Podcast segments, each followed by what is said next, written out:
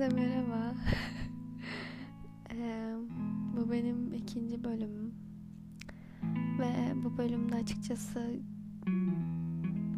neler konuşacağımı tam olarak bilmiyorum ama galiba kapataslak konu başlığım sevgi kavramım. Yani benim iç dünyamdaki sevgi kavramım ya da çocukken sevgiyi nasıl öğrendiğim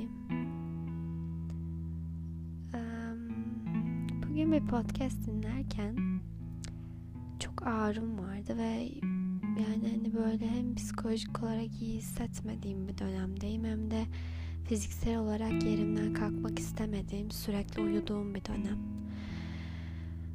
Ee, yaygın adı olarak depresyon deniyor bu şey ama depresyon olarak adlandırmıyorum. Çünkü öyle adlandırdığımda işler daha da berbatlaşıp o yataktan hiç kalkmayacağım duruma geliyor.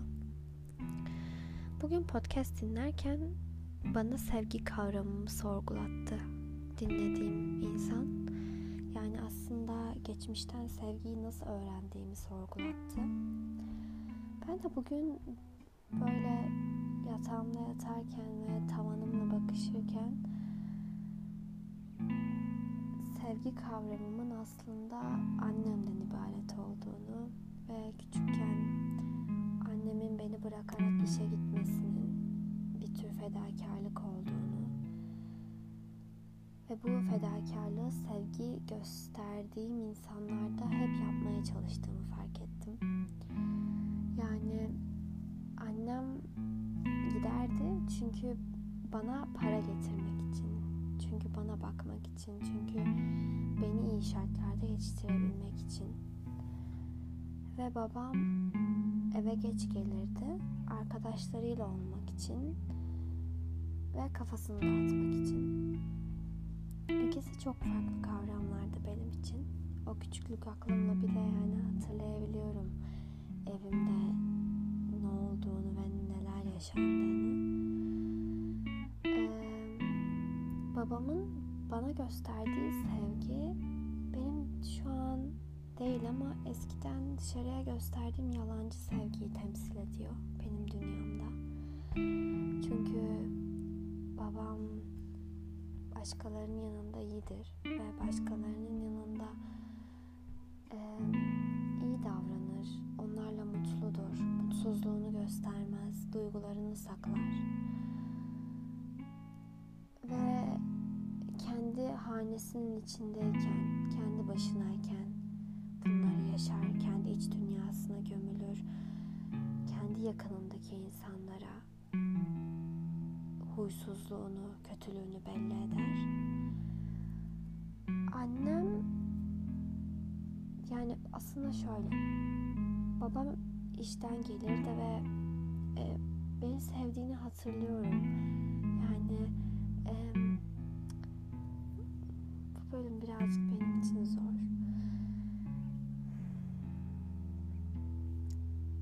Beni severdi, oyun oynardı, bana sarılırdı. Ama bunları şu an kasteyle baktığımda aslında sadece gösterişte olan bir şey görüyorum ne yazık ki. Evet o da işe giderdi ve fedakarlık yapardı. Bu yüzden bu da bir fedakarlık. Ama mesela ailesini değil arkadaşlarını seçerdi. Ailesini değil arkadaşlarıyla bir şeyler yapardı ve yani benim için babamın mesela eve erken gelmesi fedakarlıktı. İşe gitmesi değil. Çünkü babam geç saatlere kadar orada durur ve arkadaşlarıyla olurdu. Arkadaşlarıyla olmasını şuradan biliyorum. Küçükken beni oraya götürürdü ve orada benim anlaştığım ablalar vardı. Ee, isimlerini şu an hatırlamıyorum çünkü küçüktüm ama e, orada masa başında bir şeyler yaptıklarını görünce tatlı gelirdi bana. Benim babamdan gördüğüm sevgi kavramının boyutu böyle galiba. annemden gördüğüm sevgi kavramı e, annem birazcık daha fazla görebileyim diye e, çalıştığı yere giderdik geceleri ya da e, kardeşim o zamanlar var mıydı hatırlamıyorum tek başıma olduğumu hatırlıyorum tam net olarak e, böyle kocaman bir sağlık ocağı. Ve oraya gittiğimde hala kaydım orada. E, hatırlıyorum gittiğim yeri ve kapısını. E, pardon. Kapıya gittiğimde annem aşağıya gelirdi. Ya da annemin ambulanstan gelmesini beklerdik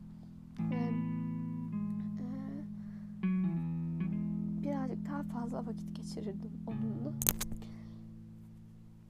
benim için sevgi kavramı galiba bu demek. Yani e, birazcık daha fazlasını vermek. Elimdekinin hep daha fazlasını vermek. Kendimi değil başka insanları önüme koyabilmek. Çünkü annemden öyle gördüm. Annem kendisini düşünmüyordu. Beni düşünüyordu. Doğacak kardeşimi düşünüyordu. Hayatımızın daha iyi olmasını düşünüyordu. Bir yerde babamı bile düşünüyordu. Ve e, sevgi kavramım galiba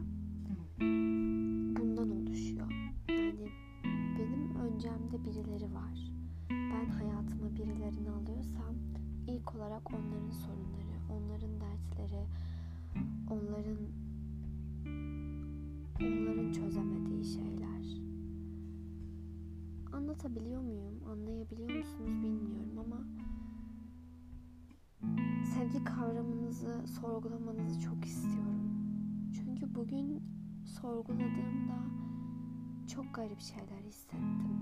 Böyle terapideyim ve karşımda psikiyatristim benimle konuşup hipnoz ediyor ve geçmişe götürüyor gibiydim düşünürken. Şu an bile aslında onunla onu anlatıyormuş gibi hissediyorum.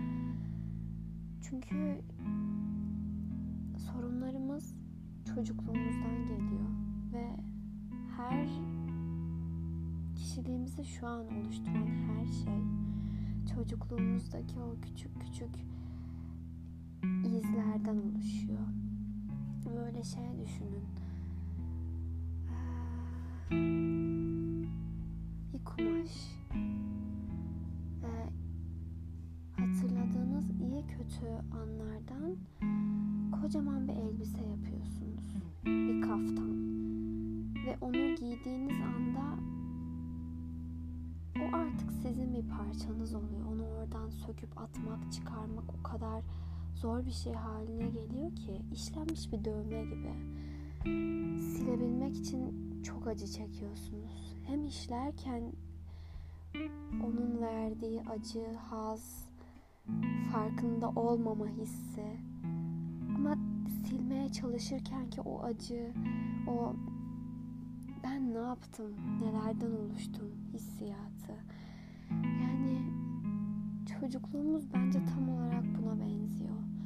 İzlerimizden, yaralarımızdan, mutluluklarımızdan, gördüklerimizden oluşuyor. O kadar işin içinden aslında çıkması zor ve